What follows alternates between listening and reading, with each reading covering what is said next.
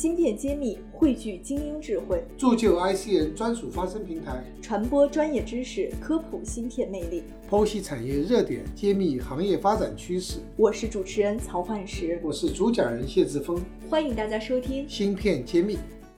欢迎大家收听《芯片揭秘》，我是主持人幻石。今天非常荣幸和谢老师一起来给听友们进行一个留言回答。第一个问题是我们第一百六十四期的一个听友留下的一个问题，他说：“谢老师，您作为天使投资人，是否有意扶持我们网络安全技术公司的发展？”这个问题问得非常好。我要说的是，我们很多技术都在不断的研发出来。我们包括网络安全这方面的问题，我们一般，比如说举个例子，现在我们都有很多很多的这个视频监控。这视频监控很多家里，我们家每个房间都安个视频的这个摄像头。那么这个信息你就在手机上可以看，是通过网络看。但大家很少大家注意到，只有出了事才注意到这些视频可以被别人看到。那么怎么保证这些视频不被中间呃不法分子给截掉？那么我们实际上是需要我们首先要关注，关注以后呢，那如何保障？那么网络技术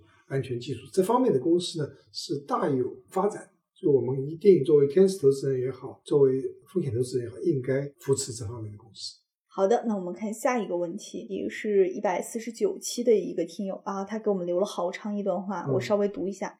中芯国际量产了十四纳米制程，而台积电十六纳米、三星十四纳米是二零一五年量产的，是不是可以理解为中芯国际与他们的差距在四年？这是第一个问题。据我所知，多年以前三星也是落后台积电很多的。二零一一年梁孟松加盟台积电开始，到二零一五年短短四年时间，三星就追上了台积电，甚至在十四纳米工艺上比台积电的十六纳米早量产半年。而梁孟松在二零一七年又跳槽加。入中芯国际带领中芯国际从二十八纳米工艺突破十四纳米工艺，短短的二百九十八天之内，使得良品率从个位数飙升到百分之九十以上。谢院长，您认为梁孟松的加入能否复制他在三星的奇迹，从而让中芯国际在未来几年内赶上台积电、三星呢？啊，我首先感谢一下我们这个听友打了这么多的字哈。好的，谢老师您来回答一下啊，感谢听友的提问，而且很专业，做了很多分析，我们一段一段来啊，就是说。呃，是不是中芯国际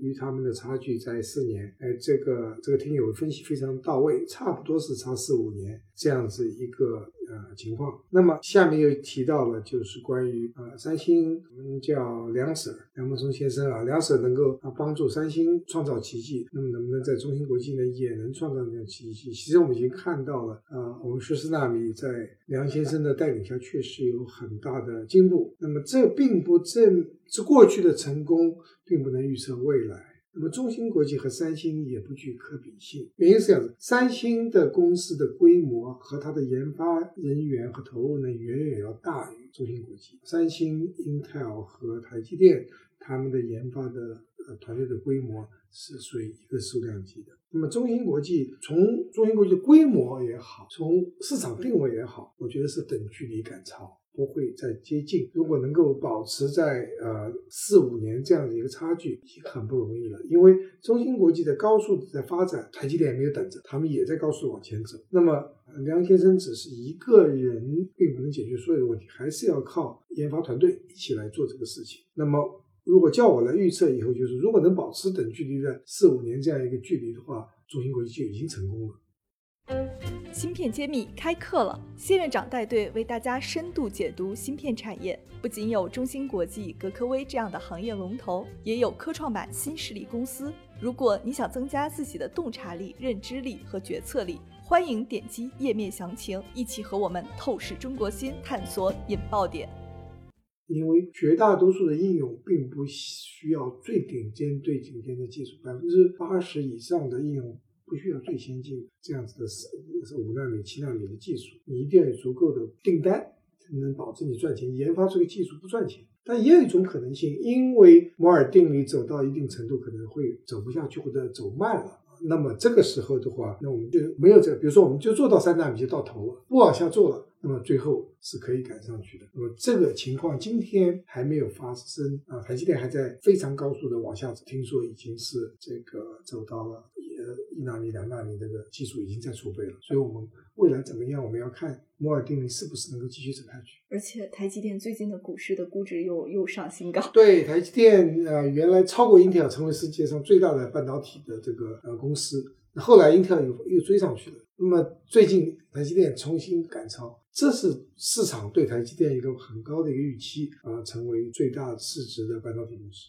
好的，我想这位听友你应该也听得很清楚了。那我们来听下一位听友的问题，这是一百五十一期的时候一个听友的留言，他叫学海泛舟，呃，听起来就是一个好学生哈。他问题就是说，呃，从头聆听了谢老师的节目，对芯片研发倍感兴趣，对谢老师充满敬佩。请问以后搞芯片研究，大学研究生、博士应该选择什么专业呢？恳请谢老师指教。希望长大以后能够有机会在谢老师的麾下为中国芯片事业贡献。自己的一份力量，就是听到这个留言，我是觉得特别有意思哈。然后我们还有一个这个听友也在底下竟然回复了他，说好厉害，你都计划当博士了。那不管怎么样，谢老师，你对这个听友的留言怎么回复？呃，看来这是一个学好学生，这个学海泛舟。那我非常高兴，我们的这个年轻人愿意来加入这个伟大的芯片事业。那么有一句老话。叫少年强者中国强，那么这少年强者中国芯片强，需要这样子的大量的学生来加入这个行业。那具体我们做这个行芯片这行业呢，有哪些专业？其实基础知识非常重要。芯片是个跨专业的领域。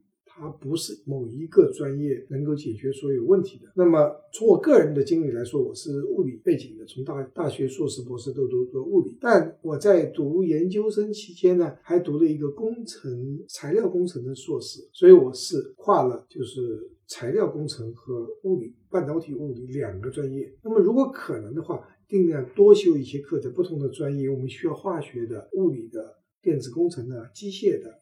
还有这个，甚至我们需要生物方面的一些知识，那对未来都是有用的。那我的建议的话，打基础，你把这个物理或者是呃工程先电子工程先学好，然后呢，在硕士博士期间呢，就可以扩展自己的领域。那举个例子啊，其实我在美国读硕士博士的时候，我们在一个呃叫做一个综合性的一个研究中心，叫 CIE Center for Integrated Electronics。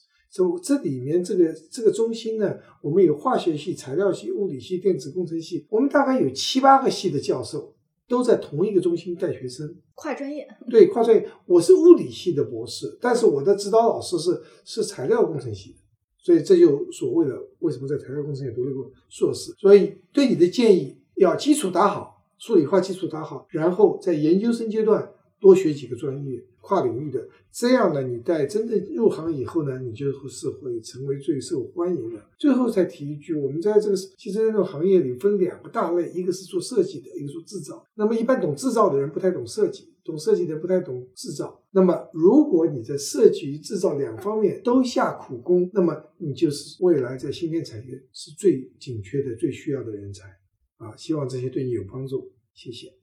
好的，感谢大家收听我们本期的专属答疑栏目。如果你有什么疑惑，也请在页面下面给我们继续留言，我们不定期会挑选优质的留言进行答疑。那么我们下期再见。好，下期再见。